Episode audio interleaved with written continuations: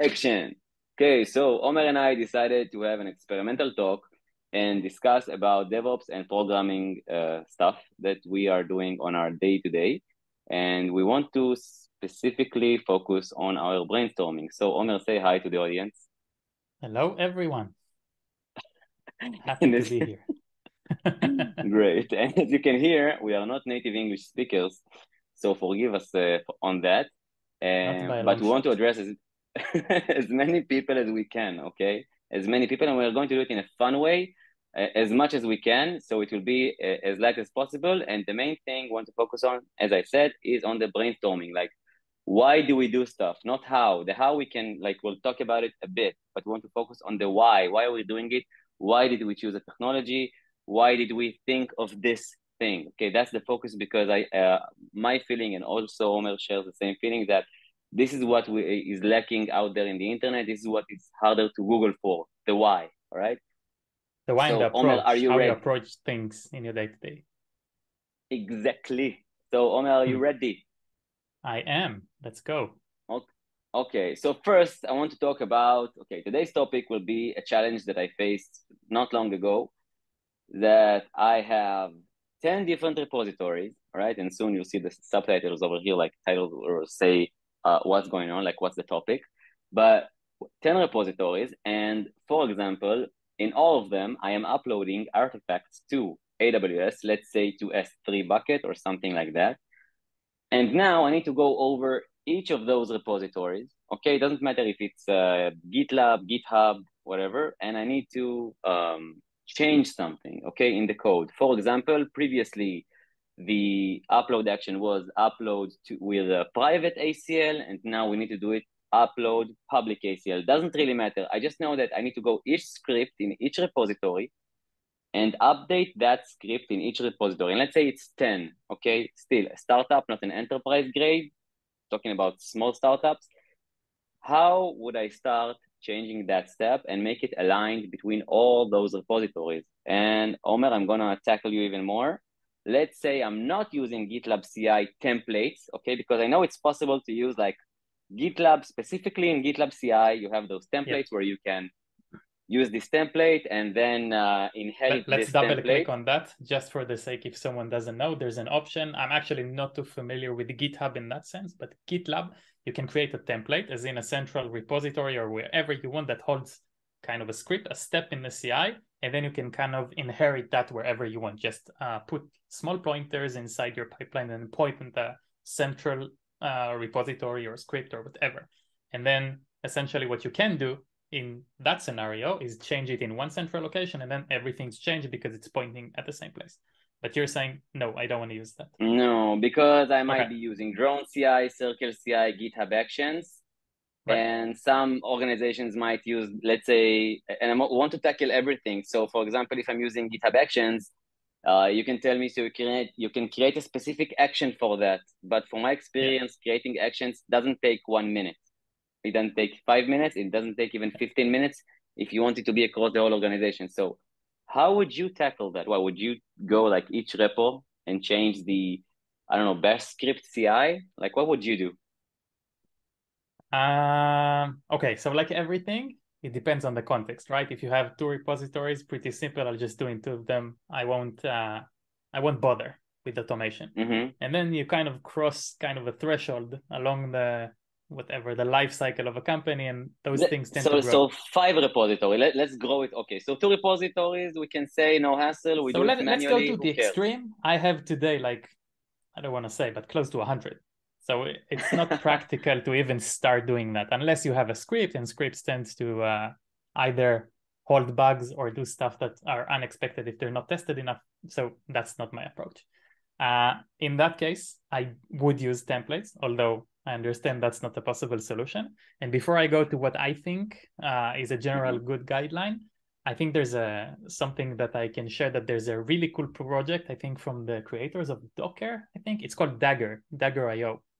And the idea of okay. Dagger is that you create some kind of an uh, generic language where you can um, describe your C I pipelines.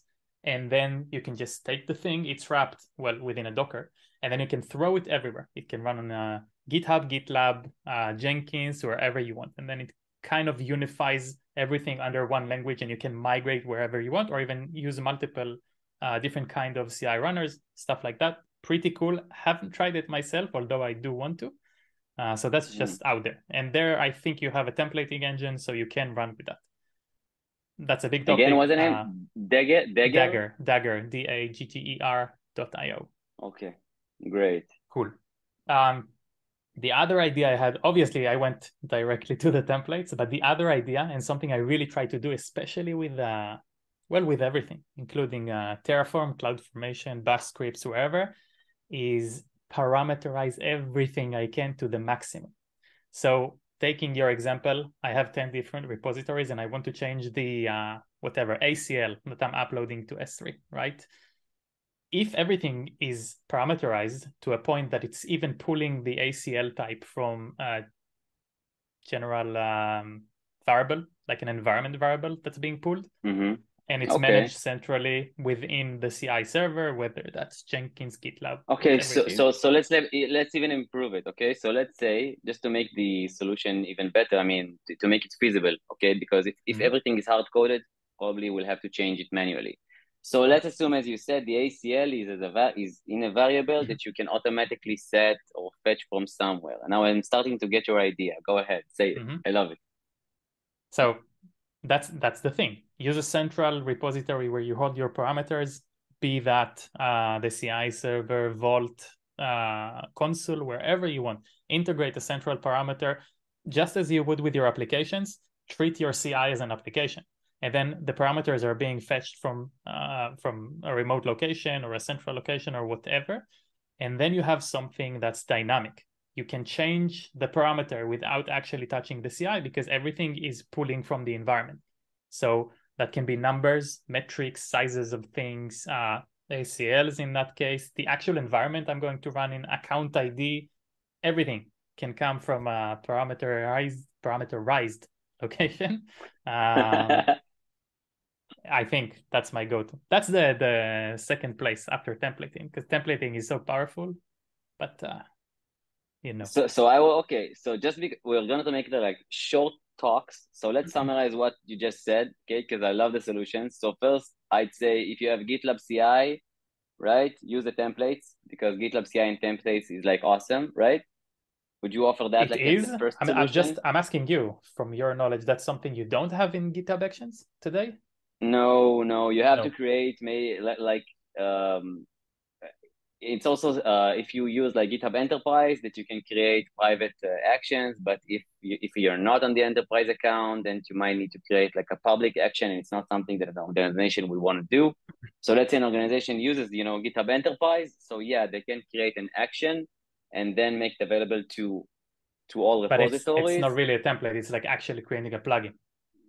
Yeah, and then you're starting right? to write too much code and maintenance and stuff, and I don't know. I didn't like it too much, but maybe it's me. You know, again, it's only us. It's not like uh, the best practice that, in the world. That also, by the way, depends on the context. If you have, mm-hmm. again, one hundred repositories, it might be worth a while to, I don't know, invest exactly. a day or two and create each and everything uh, structured as a mm-hmm. plugin and run with that.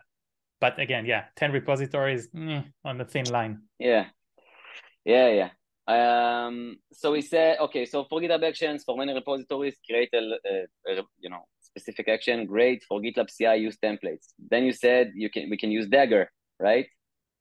So Dagger is an option. I think, I think Dagger is, is a concept. It's cool regardless. I mean, the idea of mm-hmm. having a generic language that holds everything, assuming it's powerful enough, I don't really know. Uh, it's just out there because it's something I was looking into. Uh, it's just a possible solution, something worthwhile, worthwhile researching. And then the last and, place. And the well, third one. Yeah, yeah, that would ahead. be uh, using parameters wherever you can, regardless if you ever think that's going to even change, right? An account I D, whatever, everything that's even remotely changeable, put in a parameter, pull that from a remote location, and that will make your life dynamic. Yeah, I love it. I love it because be. most of my pipelines, I usually like create uh, an initial step where I call it prepare. And this prepare step is like the master where it pulls, let's say, parameters, secrets, or even decides if there will be a deployment, you know, by the end of the pipeline. So, you know, I have this like one focal point, like one point where I centralize everything, where the pipeline will eventually know if it's going to be build, test, exactly. deploy, and decide everything. So I would push that, like the pull secrets and stuff, or or what you said in the prepare step, and then inject it in the other steps, you know, exactly. like, uh, and that exactly. sounds a great idea. And one um, sentence about that. I know people who would see the solution and say, oh my God, that's a, that's a complete risk, because if everything is managed dynamically, uh, if that's gone, or someone changes the Vault parameters or wherever you manage it, you're going to ruin everything. And you give the control to someone that you don't necessarily control, who can write or read or change or whatever. So my go-to here is don't limit yourself, because that's risky in another place. Make sure you're what we call R B A C, uh, remote uh, control and access. Role-based access control, whatever. Exactly. Yeah. The roles and the access and management of, um, of access and authorization is managed correctly on the server that it should. Be that Vault, for example, if that's where you manage your things, make sure that everything is managed with roles and it's not an admin for everyone and everyone can change it.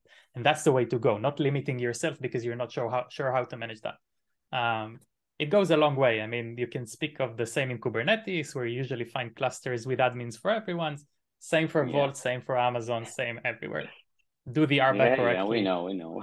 And that's the solution. Yeah, we've seen everything, right? Yeah, we've seen everything. Yeah. Uh, okay. okay. So I think that's enough for, for today. And uh, we got everything summarized, probably somewhere up here, down here. I don't know. We'll, we'll see how it goes. So thank you, Omer. And I don't know if you guys realize, guys, girls, yeah, I don't know if you realize, but everything here was like random. Omer didn't know that this will be the question. So he just answered one, what he knows. I hope you realize how fast he answered. I don't know if you, he magic, was like thinking. Magic. For, like, yeah, three seconds and, and you got three answers. Yeah, good. Okay, so bye everyone. Omer, say bye. Bye. Bye. Thank you very much.